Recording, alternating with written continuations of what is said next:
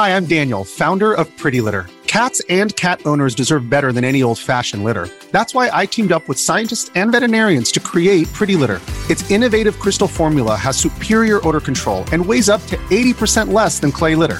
Pretty Litter even monitors health by changing colors to help detect early signs of potential illness. It's the world's smartest kitty litter. Go to prettylitter.com and use code SPOTIFY for 20% off your first order and a free cat toy. Terms and conditions apply. See site for details.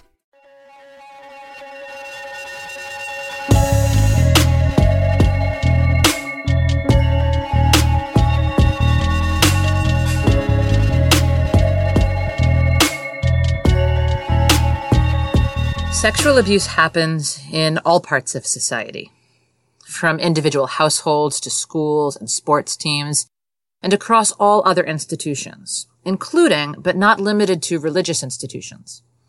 On today's episode, we chose to focus on sexual abuse within the Catholic Church. It was 20 years ago when the crisis hit the mainstream media. There were news articles left and right about priests in various locations across the U.S who are being accused of sexual abuse against minors. In our last episode, we talked extensively about some of the problems with underreporting of sexual abuse. This episode takes that conversation further by discussing what we know about sexual abuse within the Catholic Church. Sexual abuse occurs within all institutions, religious or otherwise, throughout the U.S. When we talk about institutional abuse, we are referring to abuse that occurs within an organizational context. Usually, these organizations have a structure in which there is some sort of mentoring or nurturing relationship between adults and youths, in which the adults hold some sort of position of power. So, these institutions can include schools, childcare settings, athletic organizations, or religious organizations. We discuss the Catholic Church specifically because it is one of the only institutions to address sexual abuse with national level studies. Dr. Karen Terry, a professor at John Jay College of Criminal Justice, was tasked with leading the national study of sexual abuse in the Catholic Church. We spent an hour talking with Dr. Terry about her research, including how the study came about, how her research team collected data, and what the findings from this research tell us about sexual abuse in the church and the people who committed it. As always, we recognize that some of the material we cover can be challenging and confronting. This is especially so if you or someone you know has experienced sexual abuse by clergy. Please listen with care. It is also okay to tune out, listen with a friend, or listen in short chunks. I'm Dr. Alyssa Ackerman. And I'm Dr. Alexa Sardina. Join us as we take you beyond fear.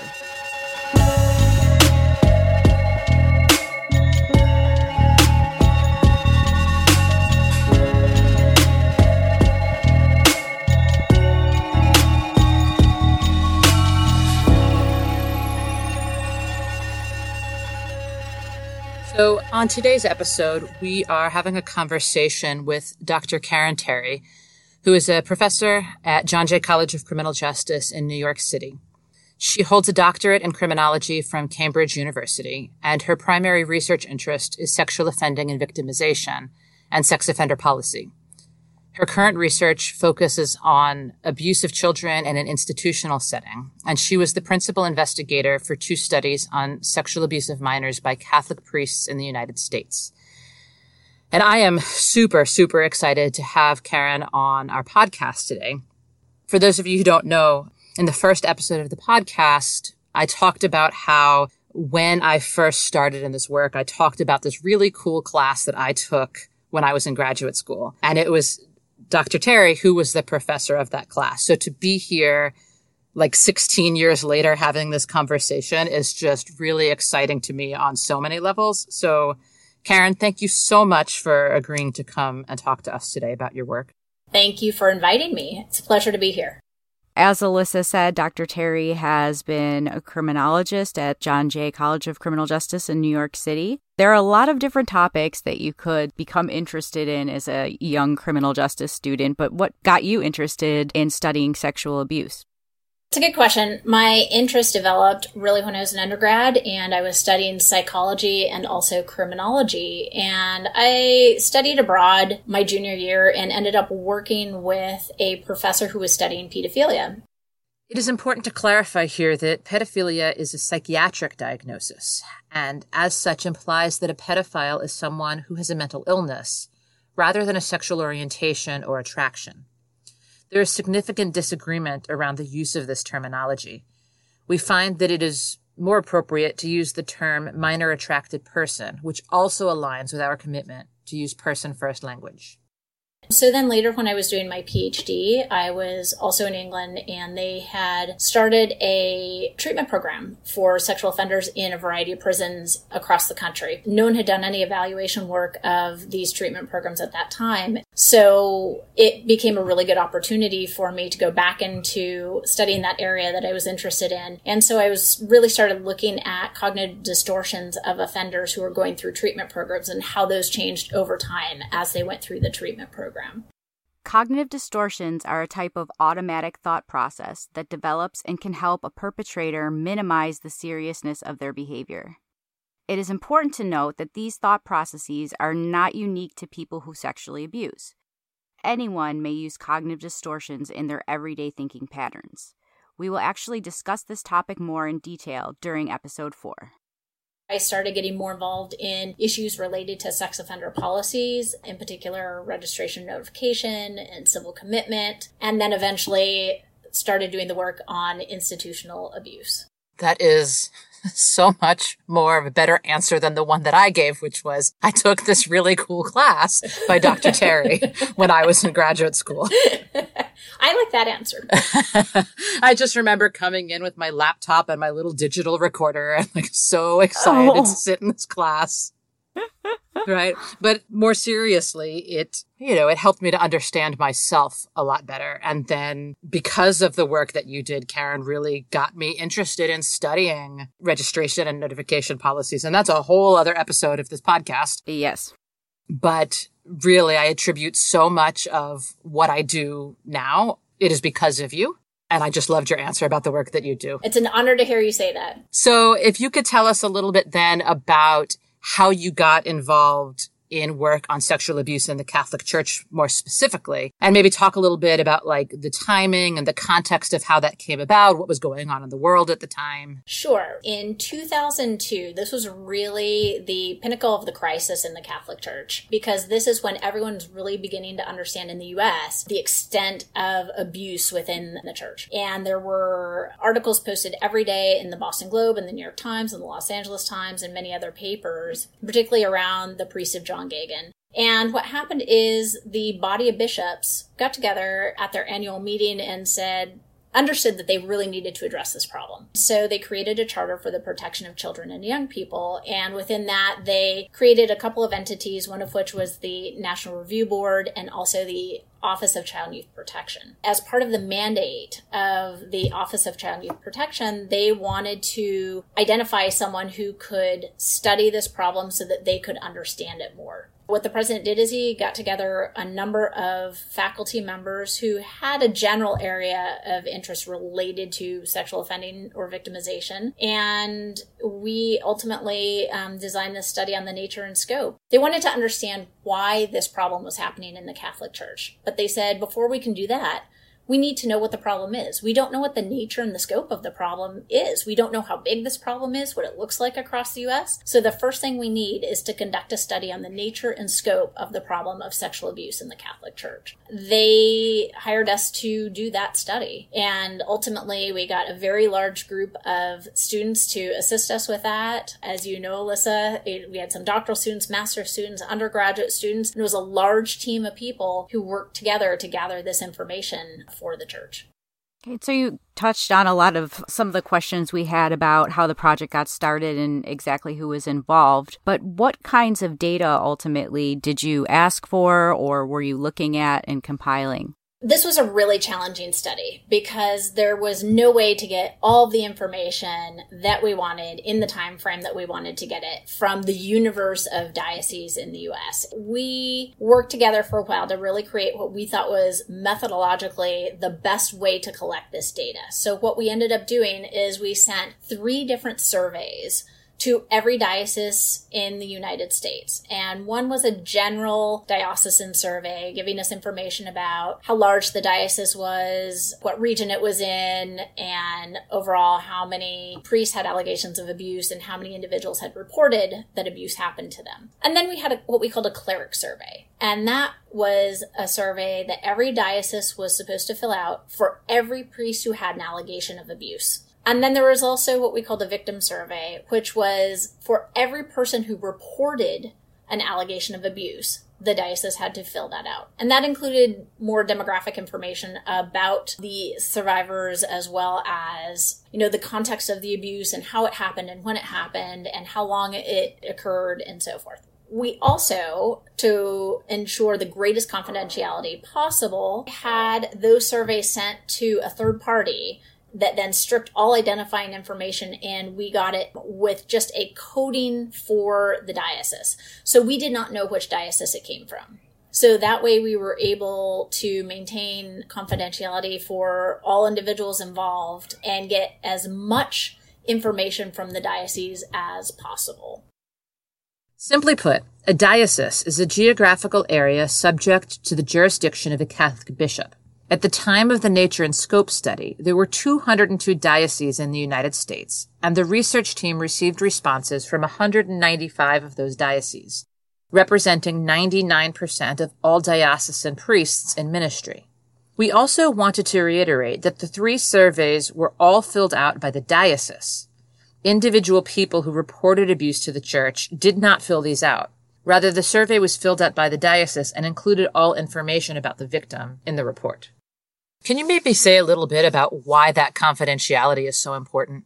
Well, for one thing, no one would have participated if they were not guaranteed confidentiality. Honestly, I think in, you know, in a lot of studies, especially those of a sensitive nature, the confidentiality is very, very important for a number of reasons. For those who had allegations of abuse, many of them were never heard in court. It was an allegation that was in a personnel file. At that point, you want to protect the confidentiality of the individual who has an allegation against them because those facts have not been heard in any kind of court. In addition to that, you have some what I would call victim information. And even though there's no names or anything like that, if there were a way to connect, you know, that there were, say, a 12 year old boy at a certain year in a certain diocese who was abused by someone, you might be able to link it back to who that individual is. So again, it's protecting the confidentiality on every level. Plus, our job was not to say reach out and identify particular dioceses and shame them for how they were handling it. It was literally just to find out what the extent of the abuse crisis was and what it looked like. So what is the shape of this? What are the offenses that were being committed and when and under what in what context? Can you tell us a little bit about those findings about what the problem was? Sure. Like I said, we started to collect data in 2002 and we released our report in February of 2004. We collected data over a year. We asked the diocese for information from 1950 to 2002. So again, it's several years later and I can tell you in a bit what we know now compared to what we know then. But what we found in our study was that uh,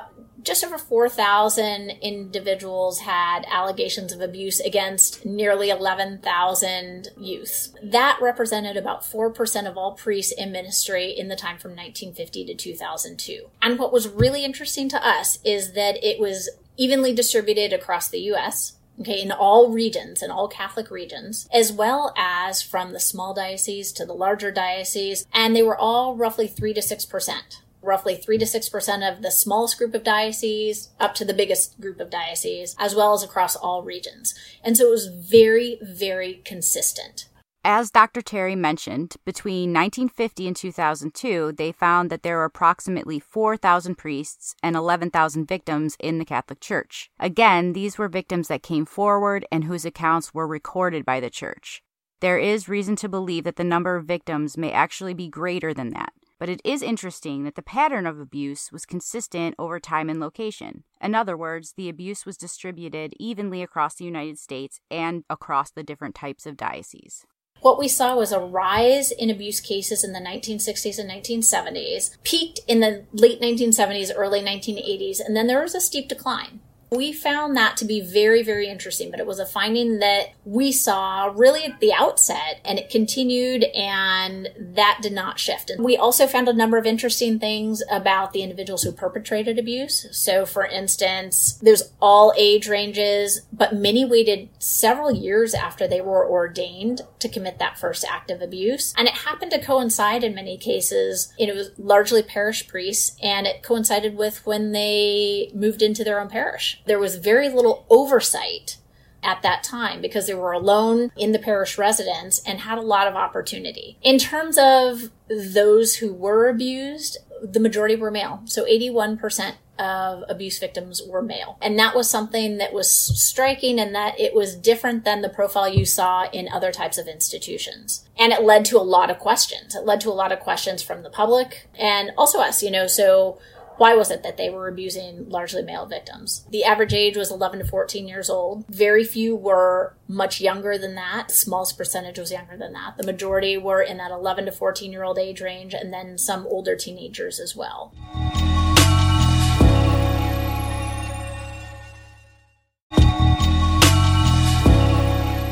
So that's really interesting that um, you know, so many of the cases in the church were against young boys. Can you talk a little bit about how that compares to what we know about sexual abuse more generally? You know, we see slightly different profile in the church than we see about abuse generally. Certainly there's a higher percentage of males who are abused in a church context. In the general population, you see more females than males who are abused. Generally, we'll understand that there is significant amount of underreporting and we know that males do underreport even more than females we still know that there is a higher percentage of females who are abused in the general population than males it is pretty clear that priests who abused minors did so against those whom they had immediate and convenient access to.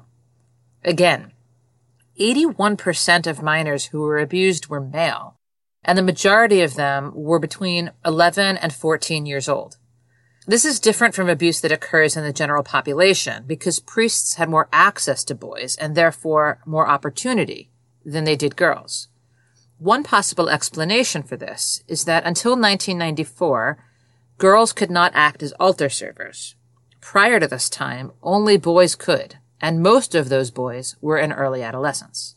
What were some of the issues that you ran into in terms of underreporting or trying to accurately measure the incidence and prevalence of abuse within the church? Well, it's such a challenging question because we know the number that we published was 4,392 priests had allegations of abuse. We know that's not the exact number of priests that are going to have allegations of abuse. We know there's going to be more because we know there's significant amounts of underreporting. And so one of the things that we really wanted to understand though was those patterns. So what do the patterns look like? We know we're not going to have an exact number. We know that someone may not be reporting in one case or there might be a false allegation in a different case. Our goal is not to say this is the exact number and this is exactly what is known. And of course, in the last 18 years, many more cases have been reported and we know a lot more about what is happening today. And, you know, just to let you know a little bit about that, the peak of the crisis has not shifted. It is still in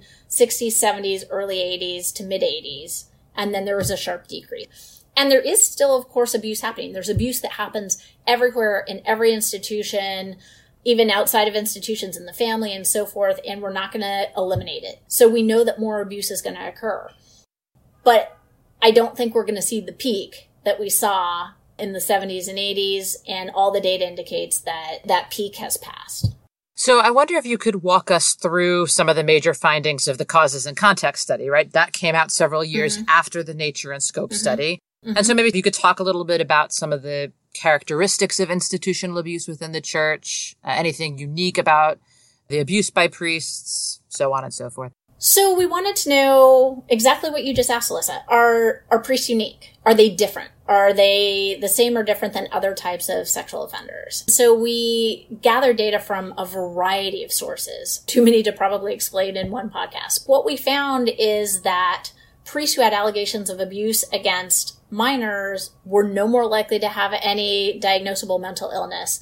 They were not any different on IQ tests. They were not any different on any of the personality tests that they were given. You know, there were very, very few differences between the priests who had the allegations of abuse against minors and the general population of priests. That told us a lot. These are not individuals who have serious psychological disorders that are trying to join the priesthood and we could be screening them out. Instead, what we're seeing is that because of some other types of factors that might make them vulnerable to abuse and some types of negative thoughts and feelings and emotions that might trigger some type of abusive behavior, we have to be aware of that. Again, these are not individuals who are going into the priesthood with serious psychological disorders. There's not a particular screening test that you can use to screen them out. You know, so that was something that was very interesting to us when we looked at all of that clinical data. As Karen just said, in the church or outside of it, People that abuse are typically no different from anyone else. There are usually factors unrelated to mental illness or intelligence that lead an individual to sexually abuse. Another big question that a lot of people had after the Nature and Scope study was Is this a problem that is more prevalent among priests who identify as homosexual? What we did is we also looked at that clinical data to try to understand is it more likely for individuals who identify as homosexual to abuse children? And what we found is there was not a link between homosexuality and child sexual abuse. The priests who had allegations of abuse were largely what we term generalists. They didn't target particular types of individual youths. For instance, very few of them targeted 10 year old boys. Instead, what they tended to do was abuse those that they had access to. We also found that in the clinical files, 80% of those who had allegations of abuse against minors also had some type of sexual behavior with adults. What you see is a lot of crossover. They were acting out sexually Sometimes it was with minors, sometimes it was with adults. But it was not that they were targeting a particular type of individual and seeking them out and trying to get those individuals alone over the course of the priesthood. Having said that, there were some very serious offenders in the sample. We found that 3.5% of the in our Nature and Scope study were responsible for 26% of the victimization. And those are what we called our serial offenders. But those serial offenders were a unique group because the majority of individuals in our Nature and Scope study had one allegation of abuse. 3.5% of priests in the sample for these studies were responsible for 26% of the victimization. It is striking how similar this is to what we know about offenders in the general population. The general population of people who sexually offend are not repeat or serial offenders. One of the things that always struck me that continues to strike me when I see media accounts of any form of sexual abuse is sort of the particular words that media outlets use. Yes. So could you maybe break down or unpack for us the big term that we heard for years and years and years about the pedophile priest and why that is so problematic? Pedophile priest, yep. This is an issue that we wanted to understand as well. What we wanted to understand is is there some reality to this term pedophile priest? And what we found is that about 5% of the individuals who had allegations of abuse in the Catholic Church had diagnoses as pedophiles. Yes, there are some, but that is a small percentage of the overall group of individuals who have allegations against children. So the majority of priests who had allegations of abuse are not pedophiles. And that's really important. You really need to understand who the priests are that are committing these acts of abuse in order to appropriately respond to them. Sure. You touched on what I would consider one of the biggest misconceptions, which was that the priests in the Catholic Church were acting out on male victims because they were somehow suppressed and that most of them would be gay. But what were some of the other misconceptions about the sexual abuse happening in the Catholic Church during this time? There's a misconception that, you know, all priests are abusers when even though today, looking at all the allegations that have come forward in the last decade and a half after our studies, the estimate now is that about 5% of priests in ministry from 1950 to 2020 have allegations of abuse. And even if you consider underreporting, the large majority of priests don't have allegations of abuse. It has really, I think, our view of priests changed a lot in 2002 when all those reports started coming forward and people started to view them really all skeptically. So that's another misconception. I think you just have to keep those numbers in mind. A lot of people ask us about celibacy is celibacy a problem? Is that what caused this? You know, we don't collect data that shows yes, celibacy is a problem or no, it's not. But certainly what we can say is abuse occurs in every single institution in families and everything else, celibacy exists in the Catholic Church, but not these other institutions. So if you look at something, for instance, like the Boy Scouts, they're very similar numbers in terms of rates and percentage given what we know. You know, there is no celibacy requirement in the Boy Scout. What is your argument there? Even though we don't have data, I don't even know how you would collect that data that shows celibacy is not the problem or it is the problem. What we can say is when you look at abuse within all of these other contexts, you still have pretty similar levels of abuse without that celibacy requirement. Was there anything unique about the abuse happening within the Catholic Church, or was it pretty much consistent with the types of abuse happening in other institutions? I think that there are some things that are unique about the church because it has a unique structure. And because of its unique structure, it's a hierarchical organization, you know, where everyone reports to the Pope, but it's very decentralized. What that means is that each diocese is essentially its own entity and there's very little oversight within that diocese. And again when you get to the parish priests and they're out at their own parish there's very little oversight there. And what that does is it leads to you know that lack of oversight leads to opportunities for abuse to occur. And it also, on a personal level, leads to other issues that we saw, like isolation and loneliness and other types of, I'd say, self care issues, um, you know, amongst the priests. Institutional abuse is plagued by issues related to poor avenues for reporting sexual abuse and a lack of procedures for responding appropriately to accusations. Researchers have identified four barriers to reporting sexual abuse within institutions. The first is a lack of policies and procedures that would allow reporting and investigations of sexual abuse. The second is a view of the problem as individualistic rather than systemic. The third is a lack of transparency within the institution. And finally, the general belief system that surrounds the institution is also a factor. We see this in the Catholic Church example as well as in the recent USA Gymnastics and Boy Scout scandals. Can you say anything about what can be done to prevent institutional sexual abuse? Are there organizations that are doing it right? What has the church done? I know you and I have written about some of the ways that prevention strategies can work, but if you could say a little bit more about that, that'd be great. Sure. Almost every organization at this point has looked within itself and said, hey, we've got to do something about this. We recognize that sexual abuse of minors is a problem. And so almost every organization at this point has implemented some kind of education and training model for members. In the church, you have safe environment training that is available to really any volunteer all families within the churches if they want it, as well as the priests themselves. And so you have certain types of education and training that are so, so critical, not just for potential abusers, but for other people who may see abuse that is happening or grooming situations that might happen so that hopefully you can stop that before it does happen. So education and training is absolutely critical and that is consistent across almost every organization. And then there are a lot of steps that you can take to reduce opportunities for abuse to occur. And that's that situational crime prevention that is so, so critical and is critical for crime generally. And it's, it's absolutely critical for um, sexual offenses in particular. As Karen mentioned, situational crime prevention strategies are critical. It is important to state that in no way is this putting the onus on any actual or potential victim. Rather, it is on individuals and institutions to enact situational crime prevention strategies to reduce opportunities for abuse to occur. There are four main situational crime prevention techniques that can be used to prevent sexual abuse in institutions. Well, really anywhere. And we will provide a link to more information on situational crime prevention techniques on our website. But for now, the four main techniques are increasing effort, increasing risk, controlling prompts, and reducing permissibility. So if you think back to the fact that 40% of individuals who are abused by priests were abused in the parish residence.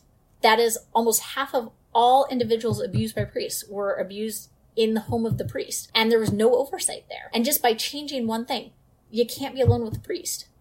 You can't have any one on one interaction. That alone would reduce abuse significantly. It would reduce abuse opportunities. So it's thinking about how do you reduce those opportunities for abuse to occur. And we see that absolutely everywhere. So in the Boy Scouts, it's really the Boy Scouts who coined the term two deep leadership. And they said you can't have any one-on-one interactions between an adult and a youth. And you have to have at least two adults present. And there are other organizations that have picked up on that terminology as well. For instance the us center for safe sport which oversees all abuse allegations for all sports that fall under the US Olympic Committee. They've created safe sport guidelines, and every sport has to adopt their own guidelines that are consistent with those overall US Center for Safe Sport guidelines. And they also say that two deep leadership is mandatory. So again, even a sporting coach, whether it's a team sport, an individual sport, or anything, is not allowed to be alone with an athlete. And that includes travel, includes being alone in a locker room, anything like that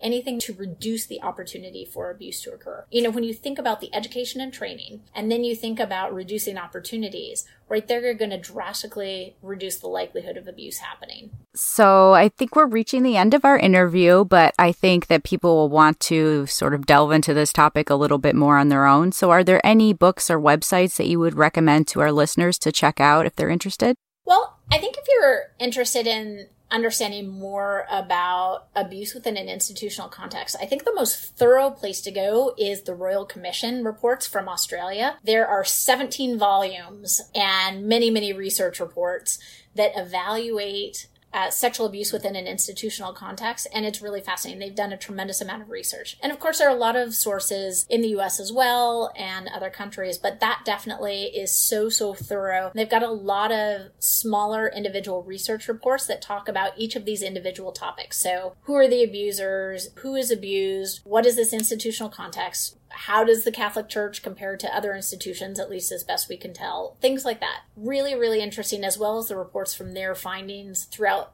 all of Australia as well. Well, this was so much fun.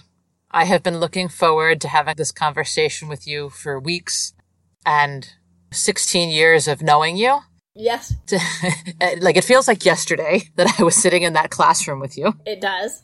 you say 16 years and it's a little scary to me, but um...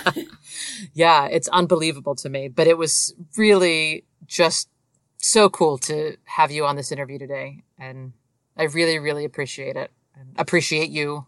Thank you. Well, thank you so much.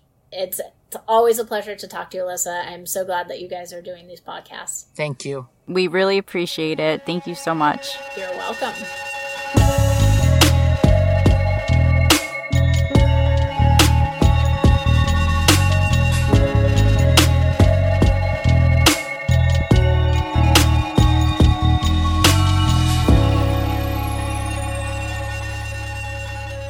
Thank you for listening to Beyond Fear, the Sex Crimes Podcast. Please join us next time when we explore the various explanations for why people sexually offend. Remember, you can find our episodes on Spotify, Apple Podcasts, Google Podcasts, and other podcasting platforms, and on our website, www.beyondfearpodcast.com. Follow us on Twitter at Fear Crimes, on Instagram at Beyond Fear Podcast, and like and follow our Facebook group called Beyond Fear the Sex Crimes Podcast. We would like to thank Christopher Antico, our sound editor, and Danielle Keys for our podcast artwork.